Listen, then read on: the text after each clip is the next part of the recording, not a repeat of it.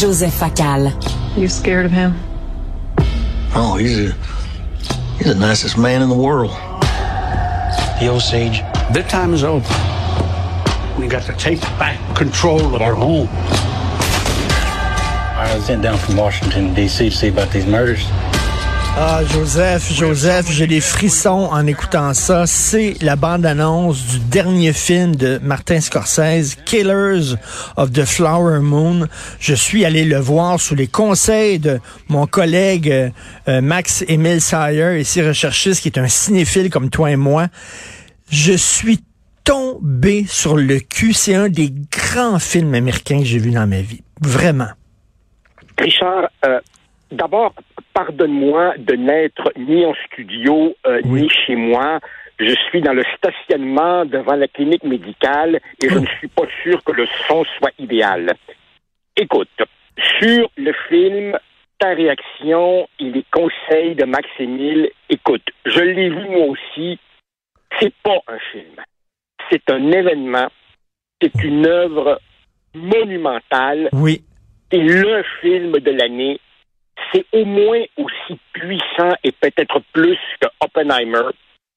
C'est un film sur la destruction tragique et dans ce cas-ci criminel d'un peuple et de sa civilisation.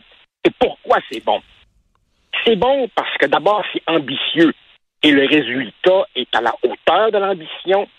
C'est noble sans être pompeux et c'est engagé sans être moralisateur.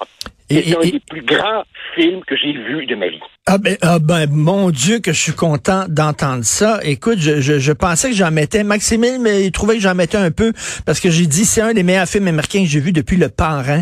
Et il dit oh, vraiment, Richard. Euh, mais écoute, premièrement, raconte l'histoire pour ceux qui ne savent pas de quoi ça parle. OK.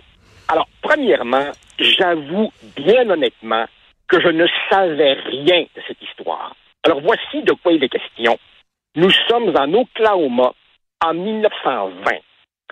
Nous sommes sur le territoire d'une nation amérindienne qui s'appelle les Osages, les Osage, moins connus que les Apaches, les Sioux ou les Cheyennes.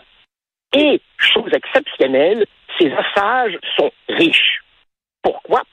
Parce que sur leur terre, il y a du pétrole et ils n'ont pas cédé les droits sur les retombées des ressources naturelles. Donc, tu vois, chose absolument inconnue pour moi, tu vois ces Autochtones qui ont des autos et qui ont des chauffeurs. Et le chauffeur, c'est le blanc. Et c'est lui qui portait les valises. Et, écoute, c'était c'était le peuple au prorata le plus riche au monde. C'était les cheikhs, les cheikhs, les sultans de l'époque. C'était l'Arabie saoudite de l'époque, une Oui, petite en réserve. En même temps, rappelle-toi, ils sont soumis au cadre légal, juridique de leur époque, ce qui veut dire qu'ils avaient beau être riches, ils ne pouvaient pas gérer eux-mêmes leur argent, Hmm. parce que légalement, ils avaient le statut de mineur.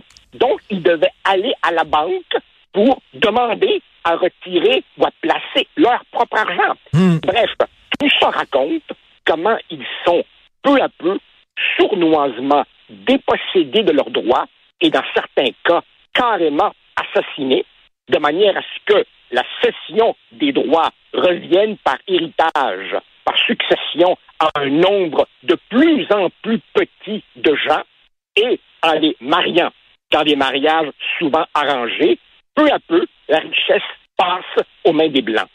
C'est une histoire absolument tragique et ce qui m'a absolument ébloui, euh, Richard, quand un film est un méga projet avec des tas de figurants, des décors, des costumes, ce que tu perds souvent là-dedans, c'est le point de vue intimiste, la finesse psychologique. Mais la manière dont cette jeune Mais- actrice joue Molly, elle est éblouissante, cette jeune femme-là. Et DiCaprio, évidemment, égal à lui-même.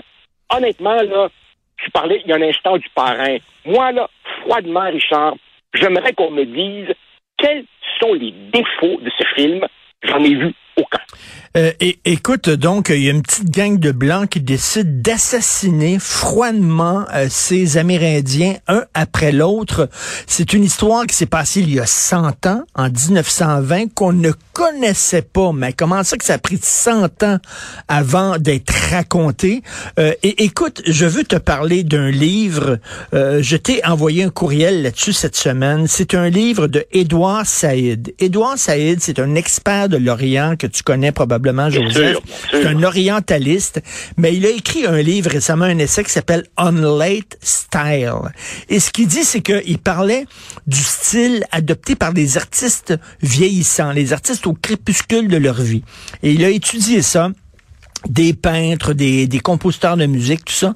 Et il dit, lorsqu'ils arrivent à un certain âge, les artistes, ils laissent tomber euh, leur béquille, leur tic visuel. Ils adoptent un style beaucoup plus sobre et euh, ils adoptent aussi un ton très mélancolique. Et c'est exactement ça. On ne reconnaît pas. C'est pas le Scorsese énervé, hystérique de Goodfellas et de Taxi Driver. C'est un Scorsese qui est vraiment beaucoup plus sobre, beaucoup plus mélancolique Richard, c'est tellement vrai ça. Je m'étais jamais rendu compte de ça. Et maintenant, tu m'y fais penser. J'ai vécu la même expérience récemment avec un film que tu connais, le film de Bergman, Fanny Alexandre. Oui. Qui est son film de fin de carrière, qui est probablement son film jugé le plus commercial. Il y a même une version télé. Et là-dessus, il colle au personnage, il collent à leurs émotions, ils collent à leur vie intérieure sans faire des sparages de caméra.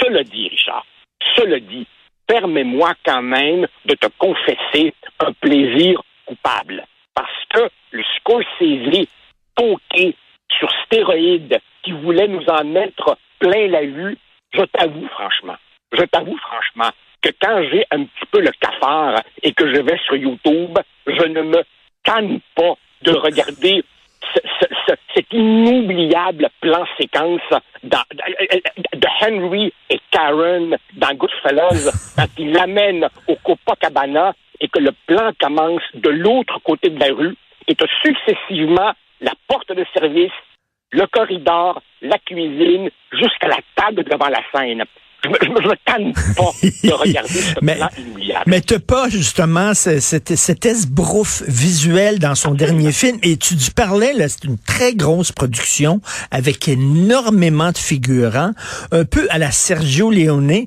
Mais tu vois, Sergio Leone tombe tout le temps dans le lyrisme avec une musique très lyrique et des violons et tout ça. Et là, absolument pas. C'est le Martin Scorsese de Silence. C'est le Martin Scorsese de Kundun. C'est le Martin Scorsese c'est très lent.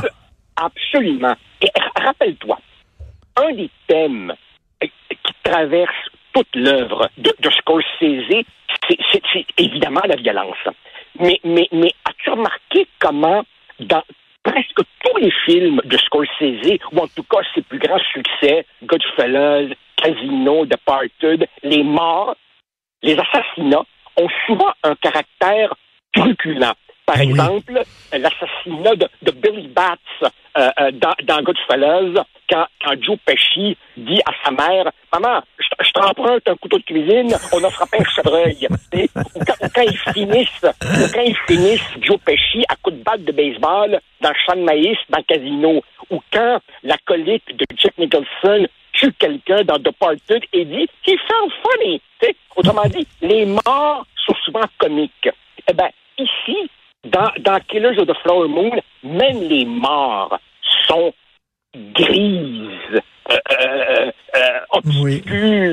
sans, rien, rien, rien de, de, de, de, de, de, truculent. Et, et, même, même, regarde, regarde DiCaprio, qui joue, qui joue Ernest Burkhardt.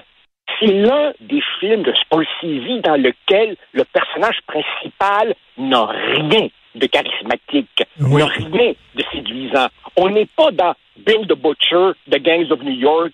On n'est pas dans le Jimmy Conway de Goodfellas. On n'est pas dans le Howard Hughes de Aviator. Le personnage, il n'est pas juste sinistre, il est plate, plate, plate. Et pourtant, ça marche. Ce gars-là, ce gars-là possède tellement tous les registres, tous les codes du cinéma. Ce gars-là fait des gammes tellement naturellement que comme un grand pianiste, il n'y a plus besoin de faire de l'esbrouf. exactement. Il n'a plus rien à prouver et maîtrise son art. Et à la, euh, euh, en, en terminant, la fin du film, la façon dont il nous raconte ce qui s'est passé avec ces personnages-là, ce qui est arrivé avec ces ah. personnages-là, faut pas le dévoiler, mais la fin du film. Euh, écoute, j'avais les poils sur les bras en, garde à vous, toi? Richard, Richard, il faut, il faut le dire à nos auditeurs. C'est 3 heures et 26 minutes. C'est un film exigeant. Il faut être préparé c'est d'autant plus exigeant que pendant les premières minutes, les personnages parlent avec des accents si prononcés qu'il faut faire un effort pour bien capter. Mais on est récompensé au centuple. Oui. C'est un film qui demande un effort. C'est un film qui n'est pas facile, mais ça, c'est un défaut. On vit à une époque médiocre. Et voici quelqu'un qui dit non, non, non, non. L'art, là, ça peut encore être quelque chose de grandiose et il vise au. C'est Beethoven, Bach et Mozart ensemble, version cinéma. C'est un immense artiste qui livre un immense film. Et juste avant le film, il y avait des bandes annonces des films qui s'en venaient, Aquaman 2 et des ah, niaiseries épouvantables. Je me suis dit, mon Dieu, que ce film-là, on peut encore voir des films comme ça en salle. Euh, c'est absolument magistral, comme tu le dis. Euh, je suis content que tu partages euh, mon ah, enthousiasme. Richard, Richard, Richard, de, de 2023 finalement, pour les cinéphiles, pour les cinéphiles, n'aura pas été si pire que ça, finalement. On passe notre tour sur ces niaiseries de Marvel, puis on se tape Oppenheimer, puis Killers of the Flower Moon, et franchement, plus largement, quand j'ai su que tu voulais qu'on scorsise ensemble ce matin, là, je me suis demandé, c'est quoi mon Scorsese favori? C'est quoi mon Scorsese pour lequel j'ai un faible? Et là, écoute, j'ai tellement d'images qui me sont revenues en tête. Par exemple, la semaine dernière, je me suis tapé un soir de déprime, un Scorsese jugé mineur, Cape Fear, qui, reprend évidemment le Mitchum Gregory Peck de jadis. Je me rappelais pas l'hommage à Hitchcock. Et c'est ça qui était cœurant chez Scorsese. C'est voici ce maître absolu, mais qui, avec sa modestie, se place lui-même à l'intérieur de l'histoire du cinéma et dit, ben oui, j'ai une dette envers la nouvelle vague française, j'ai une dette hmm. envers Antonioni, j'ai une dette envers Hitchcock. Ah non, c'est un film monumental. Killers of the Flower Moon, 3h30 et il n'y a pas une fois où j'ai regardé ma montre. Merci beaucoup, Joseph. Bon week-end. Merci, toi de même. À bientôt. Bye.